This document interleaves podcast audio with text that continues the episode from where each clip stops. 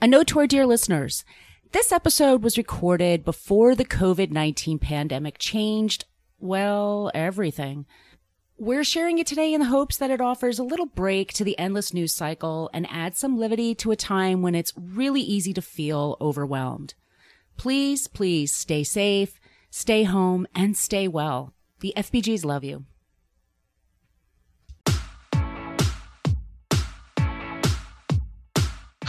This is FBG Jen. and FBG Kristen. And I'm FBG Margot, host and producer. You're listening to the podcast that will help you keep a lid on the junk in the trunk and inspire you to live a happy and confident life. Each episode, we chat with motivational experts and celebs and share our own candid adventures in being healthy. If you're looking for a podcast that's equal parts hilarious and enlightening, well, then welcome to the Fit Bottomed Girls podcast. Welcome back to the Fit Bottomed Girls podcast. This is FBG Margot, and on the line today we have FBG Jen Hello. and we have FBG Kristen. Hey. Hey, today we're talking with Lisa Canning. She is the possibility mom. Jen and I were on this call. Jen, you were actually pregnant with your twins at the time that we Sure spoke was. to her. and that's it's incredible because Lisa Canning is a mother of seven. She might be mother eight at this point. We will double check that and I'll put in the show notes. But she was also on HGTV's Marriage Under Construction with the Property Brothers. So I kind of totally geeked out when I got to talk to her about that in this interview. But she talks all about time management. She has seven kids. Did I mention that? And she has her own business, her own des- design business. And I guess she wa- she had tricks for handling messy mom moments. And then all of a sudden jen just had a bunch of them she wanted to share with us off the air and i said no we need to share this with everybody so jen like what are your favorite messy mom moments My favorite. She is a mom of eight. eight, oh my which goodness I just can't. I just. I'm a mom of three now, and I just cannot. so when she was talking, it was just like, well, you know what you're talking about. Preach, preach, preach. Yeah, messy mom moments. I have like a million. Like I have emotional messy moments. I have physically messy moments. Every day it's just like a cascading amount of messy mom moments. But the one I was um, sharing with the girls uh, before we got on was I was like, hey, did I ever tell you about that time that I um, did Gwen's baby book and through like you know like a service like I had it printed through like Shutterfly or something, and uh, I totally spelled her name wrong, like on the baby book. And I printed out like I not just one book. It wasn't just for us. Like I was like, oh, this will be a great gift. So I'll get like five because I have like a fifty percent off coupon. I'll get one for the grandparents and like the sister and all kinds of stuff. So one night I remember this is probably only gosh, Gwen was probably only like maybe a month old. And I had all the newborn pictures and they're all pretty. And like you see all, all these moms do like these amazing birth books after that are like so pretty and put together. And I'm like, well, I can do that. Sure, this will make it easy. And one night, like she goes down, I was doing it like 9:30 at night or something, which felt super late for some reason. And I was trying to be as quiet as possible because you don't want to wake up the baby. And I get so excited, you know, wait for it to come in the mail. It comes in the mail. I look at it. I'm like, this is great. I don't even notice that it's spelled wrong when it comes in. Okay. Living. Let's just, I write and edit for a living, you know? Don't notice it. Put it down. My husband comes home. My husband is not a good speller. Like, bless his heart, he can do so many good things. He's a fantastic communicator, can't spell. So he rolls it and he's like, wait, is that how you spell Gwendolyn? And it was just like, cue waterworks, cue hormones, cue like me feeling like I was the like worst mom ever in existence. And like, what am I gonna do with these like five pieces that like hold all of my mom shame? Like, what am I gonna do with these? I think eventually, I I think I we gave them to like extended family or something. Yeah, like a hun- like it was like a hundred dollars of books. It was terrible. So then I had to, you know, I redid them and everything. Um, but that is like one of those moments where I look back on and it's like it's kind of it's funny now, but at the time it really was like extremely like almost traumatizing. no Um, no it's your first baby too and she was yeah i mean my goodness you waited a long time to have her so i'm sure there was all that going through your head Plus, I'm like, why? I could have picked a shorter name than Gwendolyn, or Uh, that's another thing too yeah because it was like L N Y or something. Like that's where I got it. Like all, it was the end of, of Gwendolyn. anyway, but then yeah, in other in other ways, like just just messiness all over the place with like dirty things. I was just also telling the girls that I realized that I had banana yogurt all over like my necklace. I was like, why is my necklace sticky? And uh, it's just left over from yesterday. Didn't even realize it was there until now. So, yay.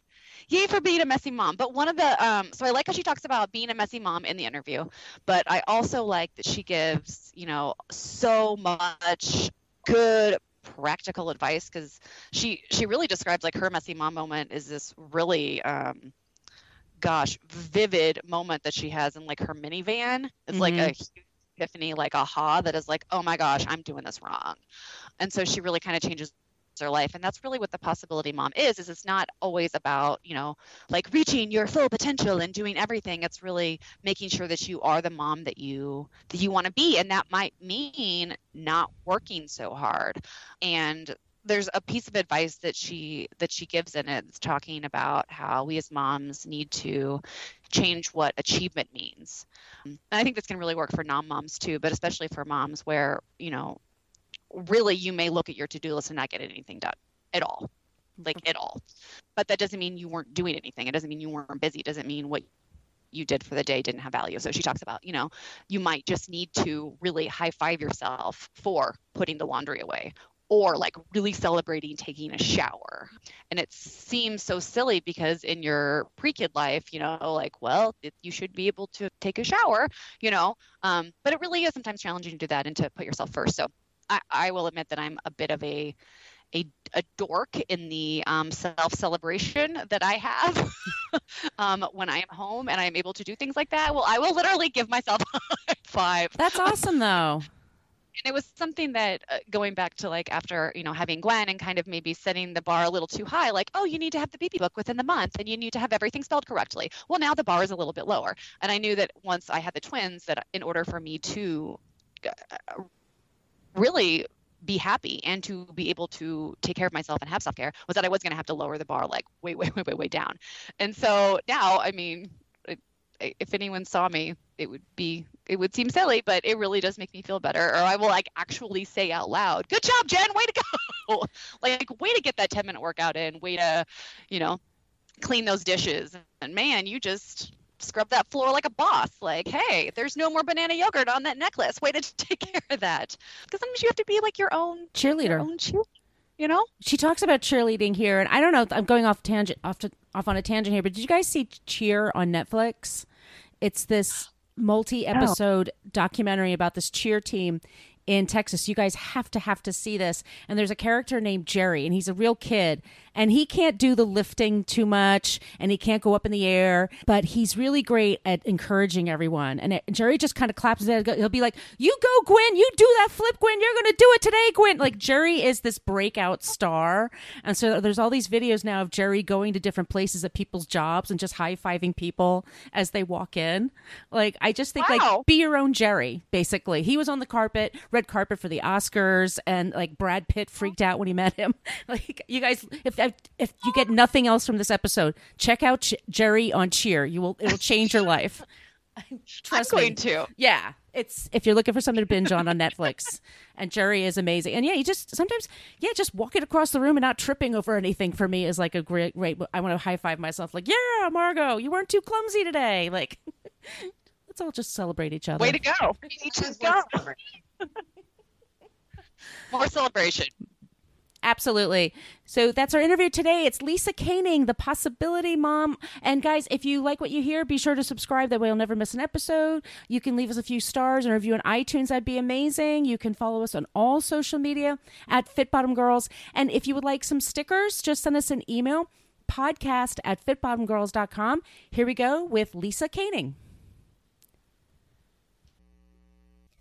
Lisa Canning is an interior design and lifestyle expert who helps moms design their lives around what matters most. Lisa's passion for moms to overcome perpetual overwhelm and constant mom guilt in favor of a life that is fulfilling and abundant is apparent in everything she does. Lisa has become a recognizable face in the interior design and entertainment industry as the designer on HGTV's Marriage Under Construction, working on the design team of buying and selling with the Property Brothers. At the same time as growing her design business, Lisa grew her family to eight children in under 10 years. As a result, Lisa has developed a unique approach to time management and productivity, which she shares in her online courses and coaching programs. Her newest book is The Possibility Mom How to Be a Great Mom and Pursue Your Dreams at the Same Time. Welcome to the show, Lisa Canning. Hello. Hello. This is FBG Margot, and on the line today, we have FBG Jen. Hello. And Lisa, we're just going to dive right into it. And I'm asking you, as a single woman, you are raising seven children. I sure am. What is going on? Sorry, let's just start right there. What what brought you to this journey? you know, it's interesting. I come from two kids. My husband comes from, he's the oldest of six kids. And so I remember when I would come to his family parties, I would just be so overwhelmed by all the noise. So let's just say my journey to having seven children was absolutely a adventure. let's just say an adventure. Um, I love life with my seven kids. It keeps me on my toes. Literally, it is never boring. Um, but I would I would definitely share with you that it was like just a fun surprise. I, I didn't really know how much I was going to love being a mom of so many kids. Wow. it's so cool. Um, so we are going to talk, I think, a lot about your book, um, The Possibility Mom.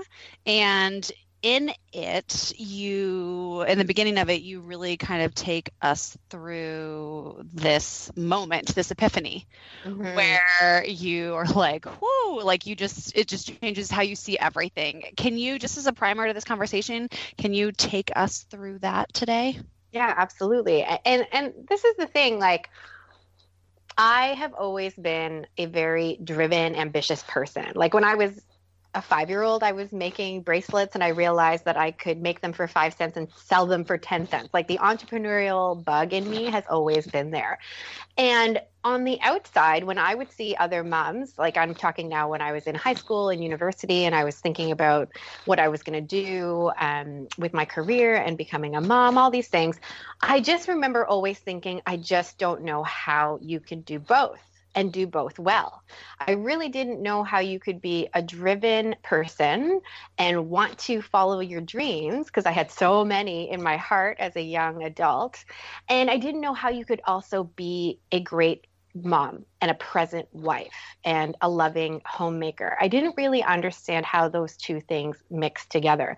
And so the epiphany I had was when I was sitting in my car, um, my, my, my minivan. And I remember it was a November day in Toronto, and we had just gotten a beautiful light dusting of snow. So everything looked so perfect and pristine and beautiful outside.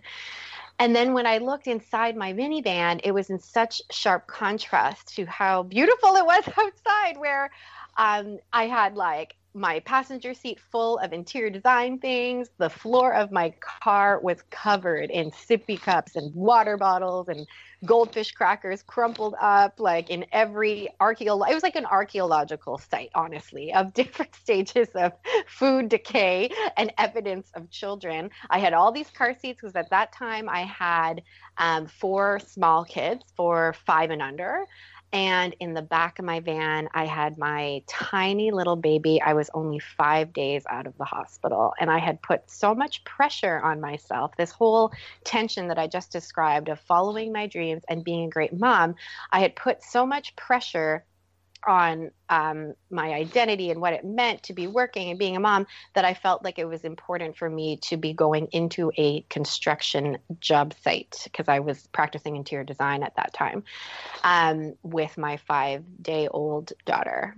And that was the beginning of the end for me when I just sort of looked around my minivan and I realized, oh my word, my priorities in life right now are as messy as my minivan. And I'm getting emotional even just telling the story because I just felt so much tension of feeling like I had to be perfect at so many things. I had to excel at so many things. And that was the day I said, there must be another way to do this.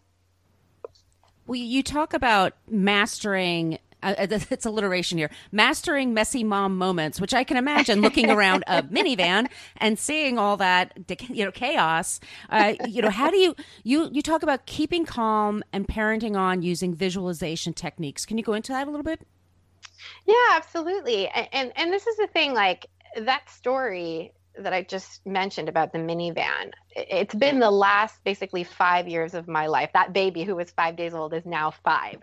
Uh, so the last five years for me have been an exercise in how do you juggle? How do you balance your goals and dreams and show up and be good to your body? Be good to your health, be good to your husband, be good to, you know, the other uh, things that are important in your life. Um, and so, one of the techniques that has been really helpful that I've learned very much from sports psychology um, is this whole notion of visualization. When an Olympic athlete is preparing for, let's just say, a dive, for example, Michael Phelps, there's a, many stories you can find on the internet of how he prepares for um, Olympic um, dives. They visualize the dive or the race or the performance going at its most peak ideal performance. And I think we can apply this in so many other areas of our um, of our lives. And in my mothering and in my chaotic life of my minivan, um, I do the same thing. So, for example, this just happened just the other day.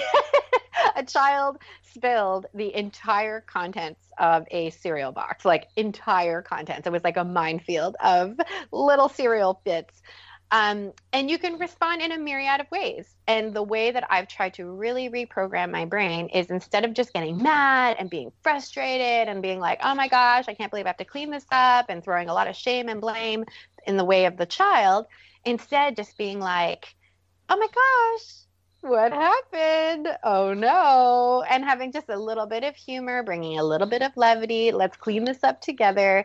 Um, that's how I've had to retrain my brain so that my life was not so reactive. Because here's the thing, and we know this stress in our bodies is not good for us. And if I got stressed at every single moment that something in my life was out of control, I would not be in a good healthy my adrenal glands would not be well you know my just my nervous system would not be well. And that's what really that first 5 years of my mothering career was just constant stress constant like just i was at such risk of my adrenals like fatiguing and you know waving the white flag. Um, and so i find that this exercise of visualization can really help with our mental and physical health. So how do you do that exactly? Do you do you like sit down and you're like okay like just I guess visualize the possibilities of of like shit show moments that could happen. Like what if? Yeah. yeah. like li- literally, to be honest, and I, what I what I suggest to the moms that I coach is just pick the, the ones that come up consistently. So, um, just to give you another example, one other stressful moment that I found was consistent was coming in the door for me from work, from a trip, from anything, where I'd often be coming in the door with like a bunch of bags, a coffee, like just like very sort of burden coming in physically with a bunch of stuff. And then my children would all be like all over me and things would go flying, spilling, and I'd get frustrated. And so I just encourage people to just isolate, just start with one moment that seems to be consistent. So, for example, everybody comes home from whatever activity they're doing. That could be a consistent thing. Maybe something like waking up in the morning and that rush or all the activities you have to do in the morning before people get on their way for their days. Just start with one activity and then literally it doesn't you don't have to be anywhere special. You can do this literally anywhere.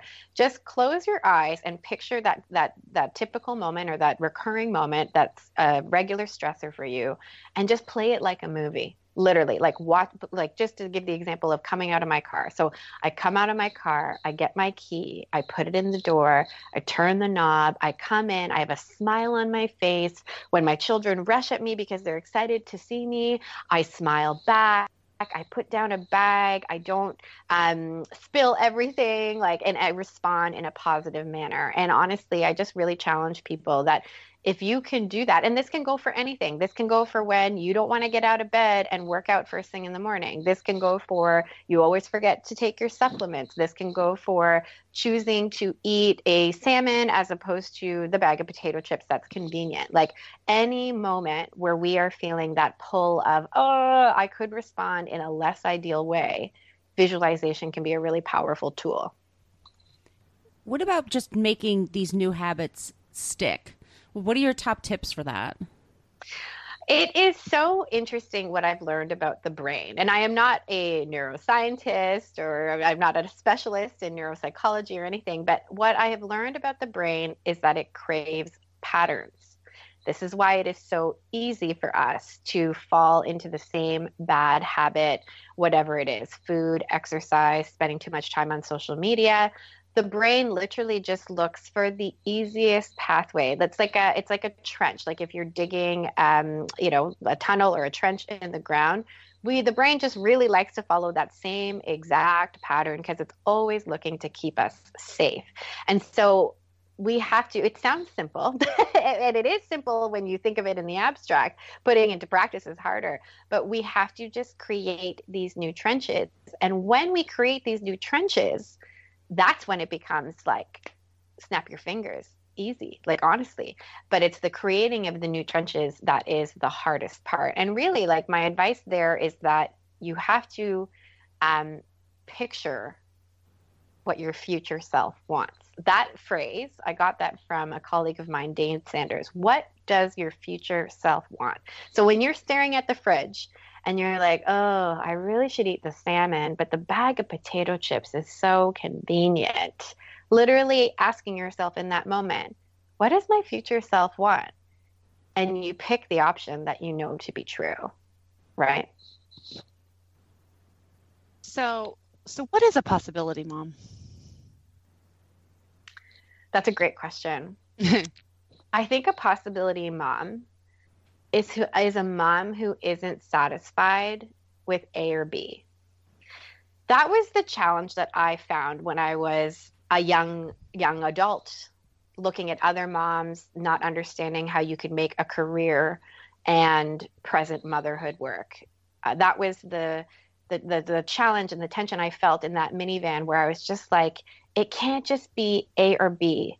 What about C D E F G? What about any other number of possibilities. So I would say a possibility mom is a mom who looks for the way, looks for the solution, looks for the unique way to live her life that is going to bring fulfillment and joy and happiness to her and her family.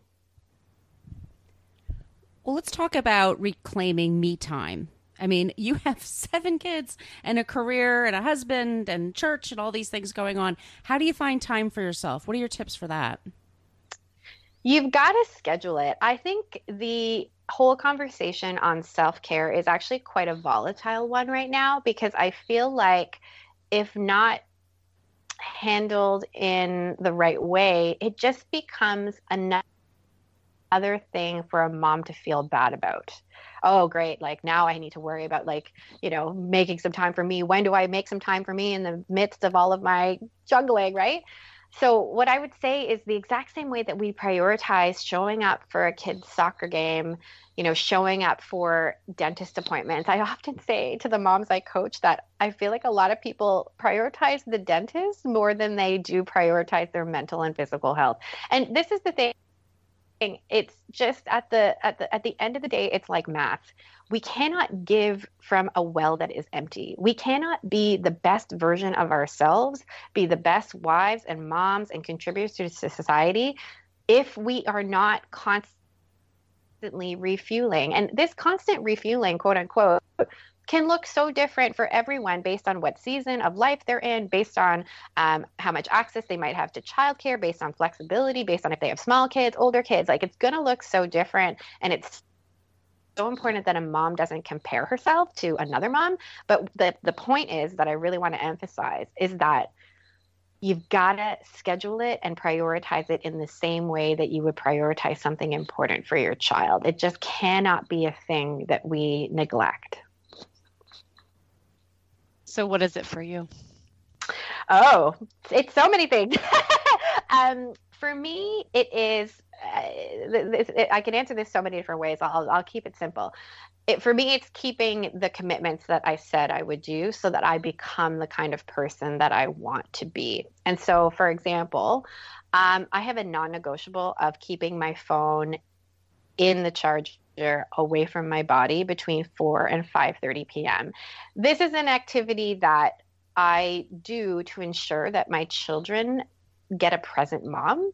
And so it's it's a strategy to be honest that I use to ensure that they literally physically see me and remember me engaging with them um, because otherwise i can definitely get just distracted even if i just think oh i'm just going to do one real quick thing it leads into a rabbit you know trail of other things um, but then what's so interesting is that becomes like self-care for me. It becomes a time of being mindful literally just sitting with my child and reading a book being present in the moment and not feeling so distracted. I really treasure that hour and a half every day um, because it forces me to just slow down and be at the um, at the level of my kids both physically mentally you know and just really like calm down and not be juggling a hundred things at the same time. And then, of course, it looks like also I have a, a rotating coffee date on Fridays with um, different girlfriends in my life. Um, it looks like a lot of quiet. Like I really really value um, a restorative evening where I can just like read a book with a cup of tea or a glass of wine.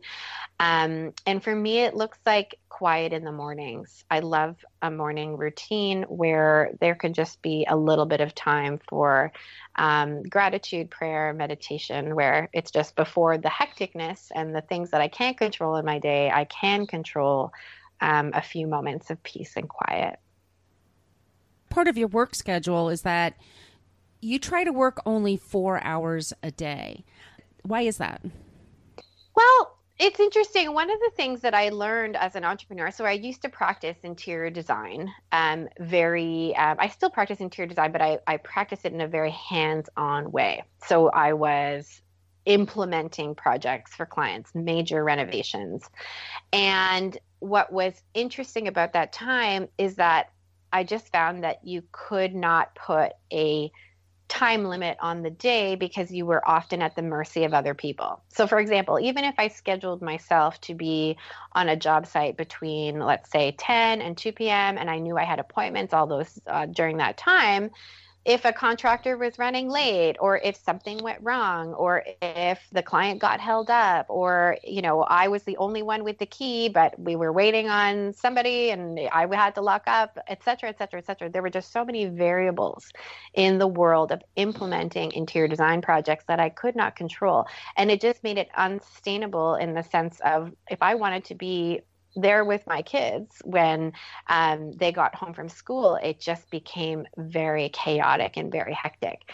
Um, and so I moved my model to a way where I could control the time. And this is what I always encourage um, a mom who has some ability to design her work schedule, whether she's an entrepreneur or not to look for ways that you can do things efficiently, to look for ways where you can ensure that you're working at your highest capacity. So, whatever that unique thing is that you bring to an exercise, to an activity, that you're there for that.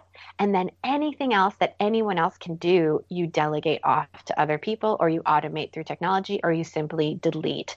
And so, this whole notion of the four hour workday for me really came out of again wanting to put boundaries on my time so I could show up and be a present wife and mom. Um, and also from this whole notion of where is my, as Dan Sullivan calls, my unique ability? Where do I uniquely excel? What are things that only I can do? And so I really try to only stay in those areas and then delegate everything else so that you can um, limit your work hours. That actually leads really well into one of my questions I already had written down, which was um, how what do you delegate and what do you outsource both from a um, like a family, you know, how sure and and if you want to get into some of the work stuff, yeah, cool. Yeah, sure, absolutely. It really starts with the question of what can only I do?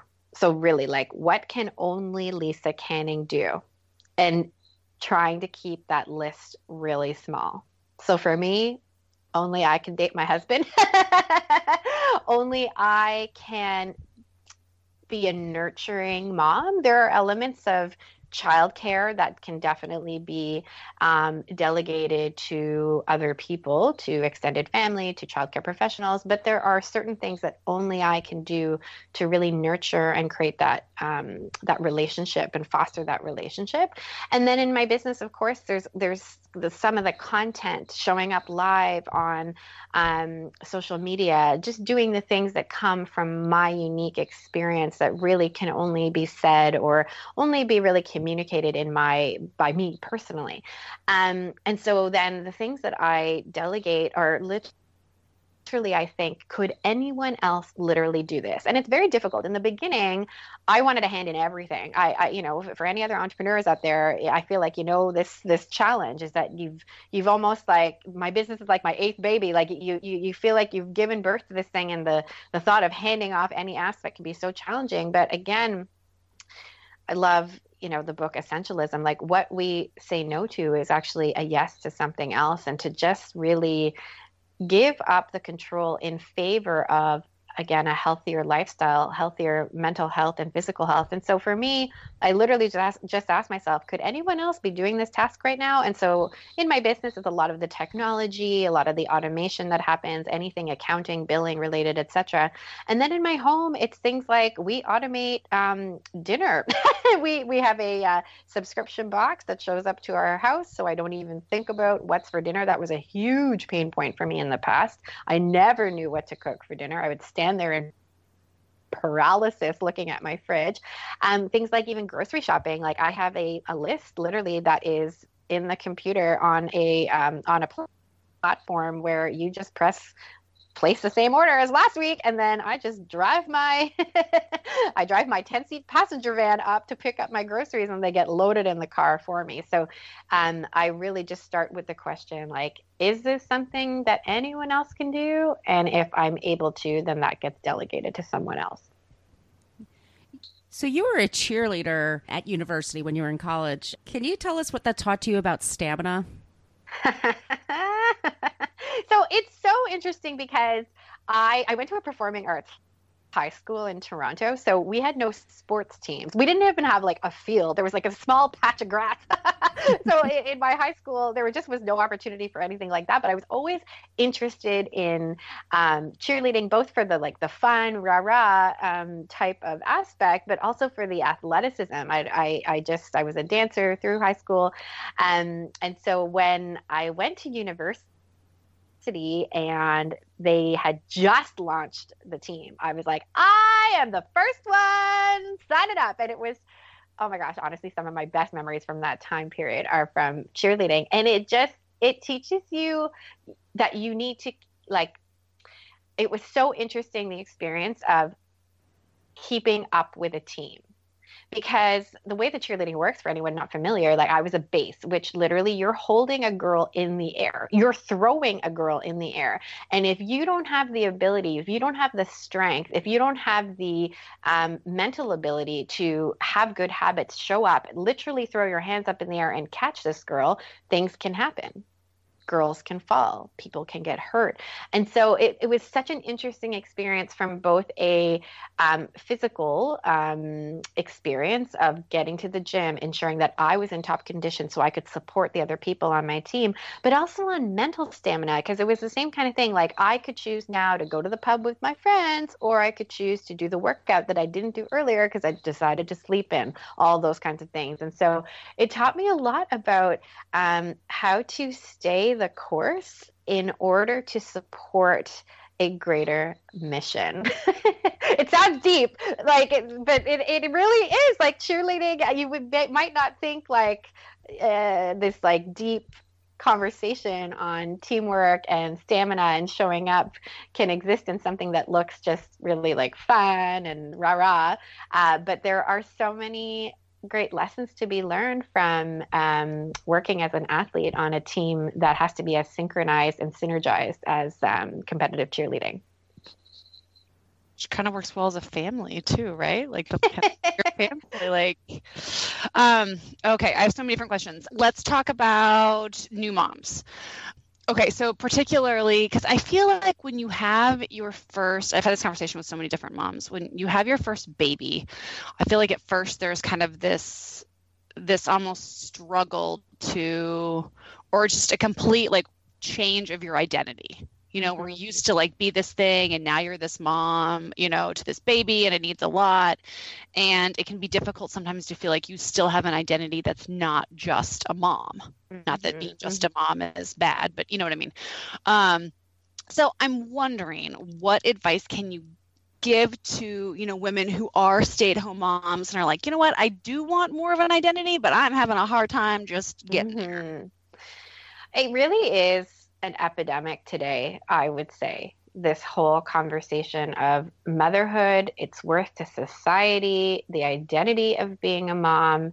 And I think it has to begin with a holistic look at who we are as people, that we can't ignore other elements of ourselves and expect us to feel happy and whole and fulfilled. Um, and so, Uh, what I would say to a new mom is to, and this is the this is the big aha I had in the minivan, like at the beginning of the possibility mom that, that I share that story of being in the minivan and just feeling so confused. And what the aha I had was that my identity is not only comprised of what I do for work my identity is not defined. My worthiness, and this is the key, my worthiness is not defined by solely my career successes. This is the aha I feel like we have to have as a generation. And I, I just, I hope and I pray my book helps do this because this is what happens when people who are successful and go-getters and and are used to accomplishing anything basically. When you become a mom sometimes your major accomplishment of the day is showering or sometimes your major accomplishment of the day is actually putting away the laundry and that can be such a jarring experience for new moms. And so what we have to do is change the conversation on what it means to succeed what it means to achieve. Like that achievement is not just only tied up in external things. Achievement can be wow, today I kept my child alive. Wow, today I provided a safe and nurturing home. Wow, today I worked on myself and I was more gentle with um, with with who I am and accepting that um, I have worth and I have a lot to contribute by raising this child. So I really do believe that it comes like I, I want. I can you tell I'm passionate about this topic. Mm-hmm. I want to change a, the conversation on identity and motherhood, and that achievement is not um, wrapped up in what we do and what we produce, and um, especially when it comes to career. It's a really hard thing right now. Well, this goes to my question. It just popped into my head. But in, in America, we've had this college scandal with the you know a couple of actresses that you know paid money to, you know to get their kids into a certain kind of university, and I think some people kind of see their their kids as an extension of themselves, and people mm. are kind of losing sight of you know you have to lead your kid to lead on go on their own right? Yeah, I mean, and it's a very difficult thing because here in North America, we value achievement, you know, mm-hmm. like people are celebrated by doing things and excelling and um it it, it, and it, even on social media like i love social media i really love it um, i love the connections that can be made but of course it's really challenging because especially in motherhood, you can feel like a constant failure, like constant, because you're looking at your phone and you're, um, you know, you're looking at your phone and you're feeling like you're missing out because all these moms are portraying these lives that look so peaceful and glamorous and like they're drinking coffee in bed with white sheets and there's no stains anywhere. But what people don't realize is on the other side of that photo are like a hundred piles of laundry, dirty diapers, bags of props that they're probably going to return because they actually can't afford to have them for the shoot that they just had to portray this beautiful life you know? It is a it is a very challenging thing to um, remember how much more exists beyond these perfect little pictures. Anyways this all goes back to this conversation of what is our worth and this has to be um, something we remember. For some people, it might take therapy to really um, dive into the struggle they may have um, with where their worth comes from. Um, and for some people, it could be um, a, a, process of reading great books, journaling, and just being reflective. And, and, and that's where it all starts. We all just have to take a moment and pause and say, why am I doing this? Why is this important to me? Is something else driving this? Um, and is that a good thing? Yeah, I know in your book you talk about limiting beliefs that moms have. Mm-hmm. Um, can you talk? Because I think this kind of parlays well into that. Can you talk maybe a little bit about that and then um, maybe share some examples of the most common ones you see and then better ways to reframe them? Yeah, I mean, I think I could I could talk for hours on this topic, but I'll I'll, I'll keep it succinct. Um, the most common one that I see is this, like what you asked me earlier about what does it mean to be a possibility mom? That there are only like two options, or there's only one option. I I, I can't be a stay-at-home mom because dot dot dot. I can't go back to work because dot dot dot. Oh, I can't start a new business. Like and and the, the phrase that I really like to encourage people to look at to identify their limiting beliefs are there's no way I could do that because dot dot dot. Just like keep a keep a sort of a reflection of when do you use that expression.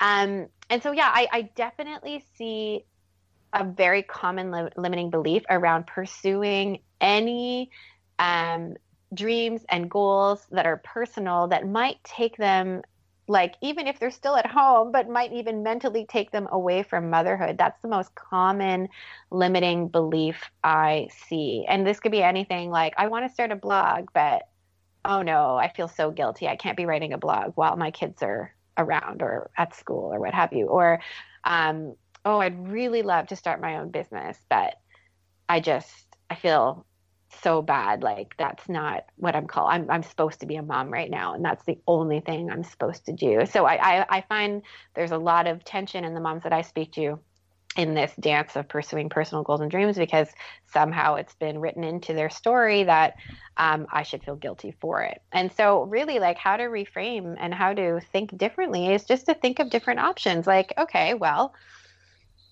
can I, what can I do with 15 minutes a day? This is what I always tell people. It's like a dream doesn't happen overnight. We'd all be millionaires, everybody, if if it was easy. If all these pathways to our goals and dreams were easy, we'd all be millionaires, like really and truly, because it would be that easy. But it's not. Every single entrepreneur, successful person, I, you know, literally, I, I think would say the same thing, is that everything starts somewhere. These people who have large success, like large platforms or what have you, big podcasts, like they didn't start with you know 100000 downloads. They started with the first download.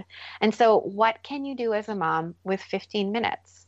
What if you gave 15 minutes to that personal goal or dream every single day? What would happen? Like what would be made possible if you gave that goal a chance?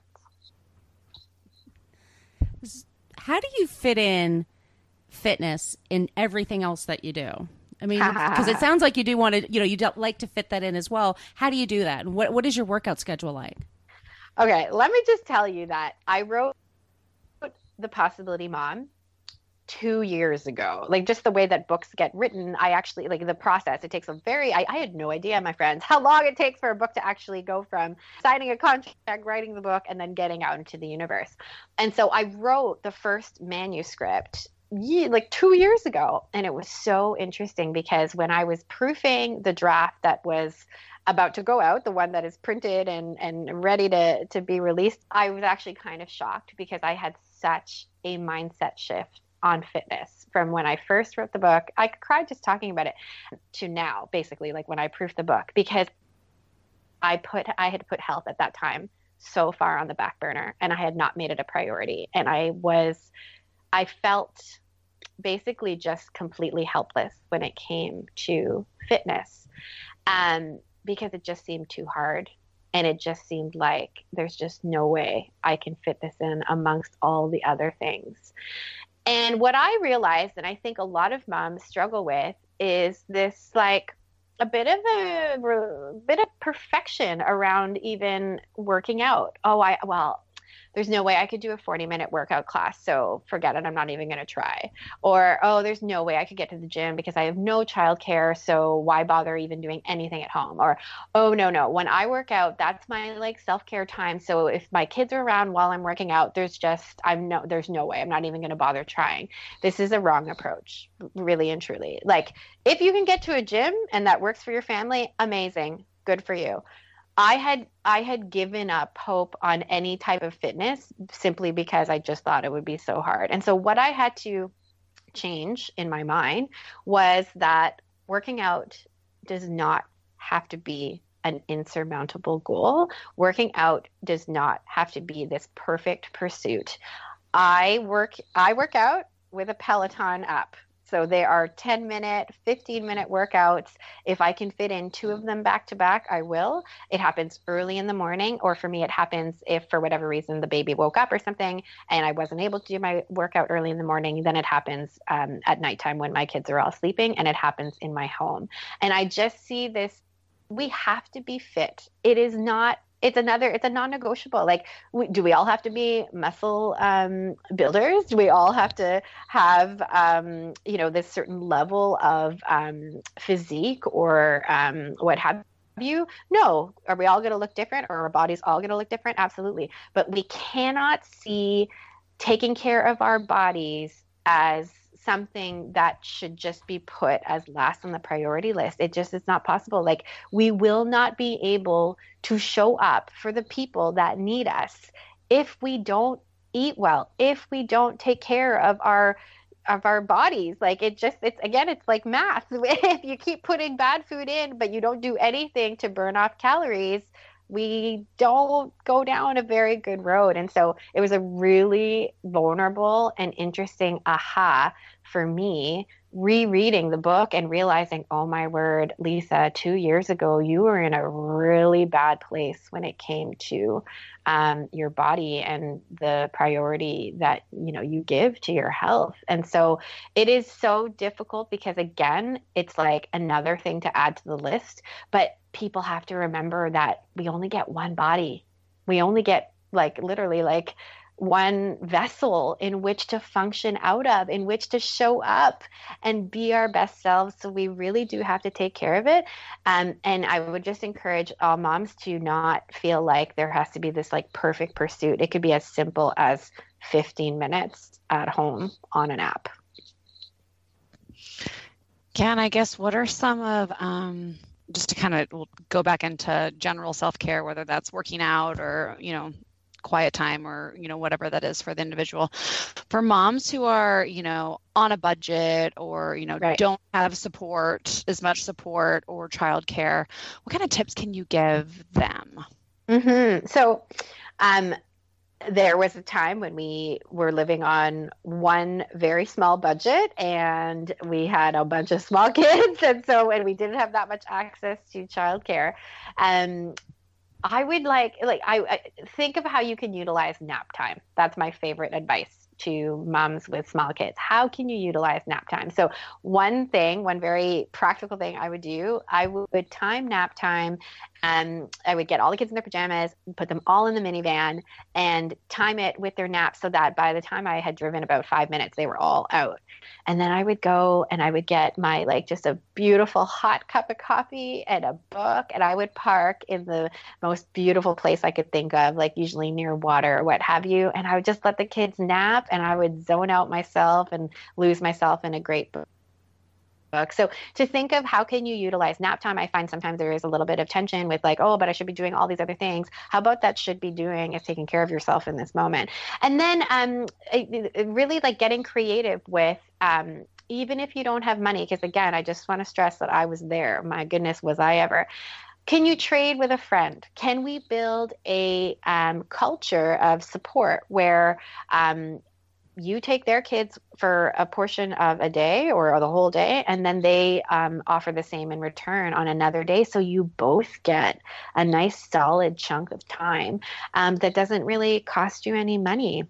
So I, I, really think it just comes down to again being a possibility mom and thinking what other options um, could I um, pursue that perhaps I may not have thought of and perhaps are outside of the box. Can you talk to our audience just a little bit about your business, uh, what you know, your entrepreneurship? Yeah, absolutely. So for 11 years, I was um, working very hard in interior design, and I still do very select projects. Um, but now I am very much focused on helping overwhelmed moms be great moms while pursuing their personal goals and dreams at the same time. So, what that looks like for me is my book, it looks like speaking. I have a signature program, um, an online course called Conquer Your Calendar, where I help moms plan their schedules. And then I have one on one coaching. So, that's what entrepreneurship to me looks like right now. So, what's a typical day like for you? Ooh, well, how much detail do you want? Do you want a lot of detail or not a lot of detail? As much as you want to give, yeah. Okay, sure, sure. So, um, alarm goes off at 6 a.m. and between 6 and sort of 6:30 ish, I'm like getting up, getting ready. Um, and then I do my Peloton workout. And um, I used to, I used to pray first and then work out. But I found what happened was that I was just falling asleep while I was praying. So I inverted the two. So now I work out first, and then about 6:30, I grab a cup of coffee and I am reading the Bible and I'm praying until about seven o'clock. And then usually, to be honest, my kids are kind of like um, they've got a pretty natural clock, and so they're usually all up by seven. I don't really have to wake them up. And then we do breakfast and all that kind of stuff and last minute homework. I'm making lunches for the kids. Um, and then by 8.15 or so, we are out the door um, and I'm taking my four oldest kids off to school. Um, on the way home from school, so I really like to couple activities. I learned this in James Clear's book, Atomic Habits. Can you, I believe he calls it coupling activities, so that are coupling habits, um, so that they're always associated with each other. Um, for example, I brush my teeth and then I take a daily thyroid medication because I have um, I have no thyroid. It was taken out um, 11 years ago. Uh, and what I do is on the way home from dropping my kids off from school, there is a chapel that I visit, and I go in there and I do a little bit more prayer time, just about 10 minutes.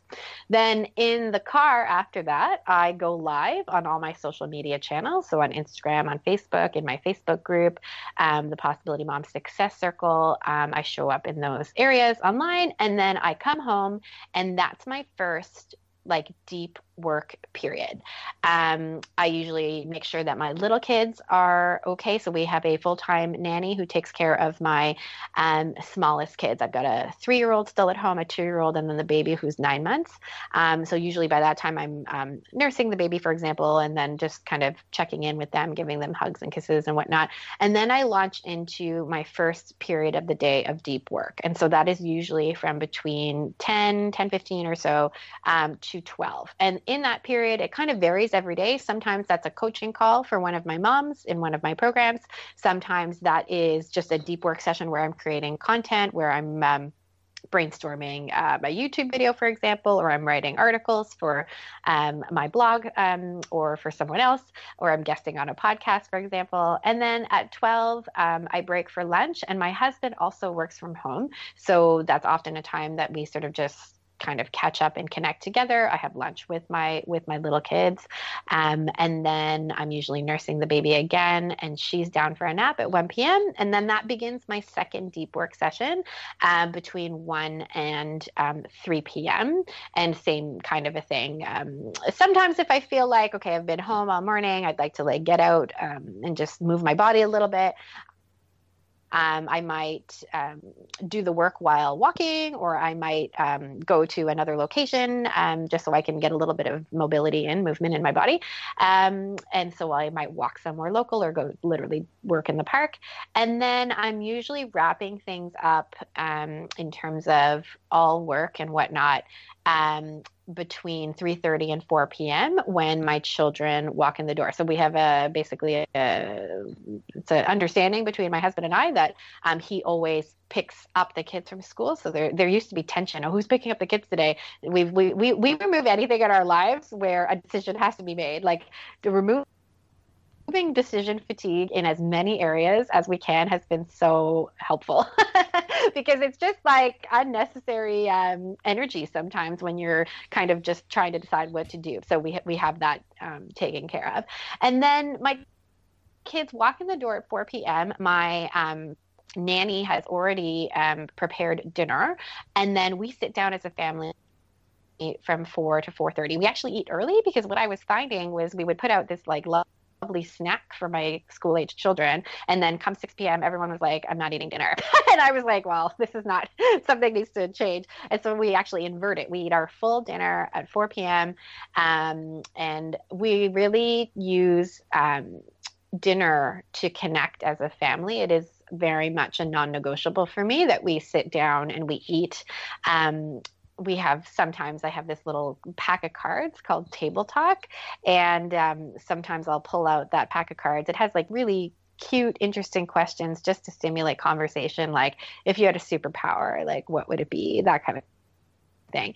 Um, and uh, sometimes we will do that. And then around 4:30, um, we are Catholic Catholic, and so we have a tradition of praying um, a prayer called the Rosary, and so we do that at 4:30, and then 4:45. That's when we are sort of breaking into different activities. We don't keep our kids, or we don't. We choose to keep our evenings as peaceful as possible. So we don't have our children enrolled in many after-school activities. They do most of their activities um, in their school hours, on their lunch hour, for example. That's where they foster different hobbies and whatnot. Um, but we do have for example, one of my children is in regular tutoring, tutoring rather, and then um, sometimes that's when I will um, the opportunity for one-on-one time will happen with um, with our kids individually. So my husband and I will kind of take turns, um, literally, even if it's just an errand, like you know, John, why don't you come with me on this errand? Um, and so then the afternoon really is kids are playing, one of the interesting things that was such a fun surprise about having seven children is they are this little like pack. it's so interesting. They all just play, they don't always play nicely together, but they play together. Like my afternoon is often just watching the madness unfold and they make up games they build forts and they kind of whatever um, they, they really do have um, a, a, very I, I, the word I want to use is it surprised me. It really did surprise me just how much they would um, band together, I guess, and come up with their own little, you know, entertainment with, for each other, with each other. Um, so that usually leads us to about five 30, I would say six o'clock. My daughter might be home from tutoring that day. Um, we watch a little bit of TV at the end of the day, um, and that usually takes us to about 6:30 or 7 p.m. And then 7 p.m everybody is all the kids are off to bed. And my older kids will sometimes um, you know read and occupy themselves but basically um, my husband and i are tidying up after any leftover dishes that were left from the day um, tidying up the living room re, re reconstructing our sofas because they are often deconstructed into forts. And then our evenings, like I mentioned earlier, um, we like to keep very sacred. I find my husband and I have almost polar opposite personalities. I am um, very like outgoing. I like to move very fast. I could jam my schedule with a hundred things. I have quite a bit of stamina um, and endurance to do many different activities. Um, my husband, on the other hand, loves to retreat he loves quiet. He loves a very slow and peaceful way of life. I it is a wonderful blessing for me because he really gives me the opportunity to slow down. Like really and surely he's taught me how to slow down. And so our evenings will be very peaceful, like often, oftentimes. Um, where we um, because we work together in my business uh, sometimes we are catching each other up on certain things that we weren't able to tell each other in the in the day um, but we really do both of us try to um, as much as possible uh, um, have a very peaceful evening. So that could look like sometimes the TV is on, sometimes it's reading books, sometimes it's um, doing um, like uh, we, we sometimes invest in online courses, but we, we, we really just try to keep a very restorative evening. And then I'm usually getting ready for bed by um, 9:30, so that I'm in bed physically by 10 and asleep usually by 10:30 or so. So that is that's the Lisa Canning day. That's a hell of a day. I have to ask you a question. I know we're being very cognizant of your time, but I have to ask this. You worked with the Property Brothers. Yes. What are they like? Oh, they're amazing. I ha- you know, okay, so I worked um I started my career on HGTV hosting a show called Marriage Under Construction, uh, and that was in 2007. And then that led me on to just the most amazing journey of working as what's called a production designer on different television shows. So I've worked on about a dozen um, HGTV kind of shows, shows that you've seen on networks like HGTV. And one of those shows was the Property Brothers, and I was working on their team um, for a solid, um, solid couple years. And they are just—I got to tell you, they have taught me so much about work ethic and they have taught me so much about showing up for their fans. I do not think I have ever witnessed people who are so invested in um, in their fan base. They just they show up for their for their fans like nobody I've ever seen, and they are just as charming and funny and likable as you see on TV. They very much are very similar to what you see. I love hearing that on, on television. Yeah, they're really fun. So, if people want more information from you and what you do, uh, where can they find you? lisacanning.ca is my website. And then my most active social media is Instagram, and that's just my name, Lisa Canning. And we do have one more question for you. Sure. What was the last song you listened to before you did this podcast interview?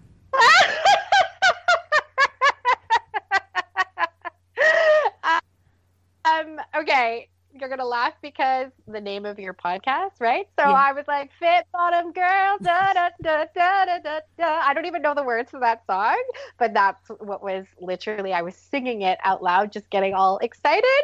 That's so exciting. Yay, Queen! Podcast, yes, but I couldn't even. I'm the worst at singing the words of songs. I I make them all up. Like I don't know what. hold me closer. Um, hold me closer, Tiny Dancer. I was convinced was hold me closer, Tony Danza for the longest time. That's hilarious. your your your podcast is so fun. Fit Bottomed Girls. I think that is just so like clever. Well, Thank you. Thank you so much for being on the show. You're a great guest. Oh, you're so kind. Thank you so much for having me. Love this show? Tell us why in a five star review on iTunes and we'll read it on the air. Also, make sure you are a subscriber. If you want to reach out to say hi or have a question about a recent episode, yay, well, feel free to email us at podcast at fitbottomedgirls.com. And if this podcast jives perfectly with your brand, consider sponsoring the show. Get more info by emailing advertising at fitbottomedgirls.com. Find all kinds of Fit Bottom goodness online and on social media at Fit Bottomed Girls, Fit Bottomed Mamas, Fit Bottomed Eats, and Fit Bottomed Zen. And if books and movies are your thing, check out the other podcast I co-host called Book versus Movie, which you can find anywhere where you search for podcasts. Thanks for listening.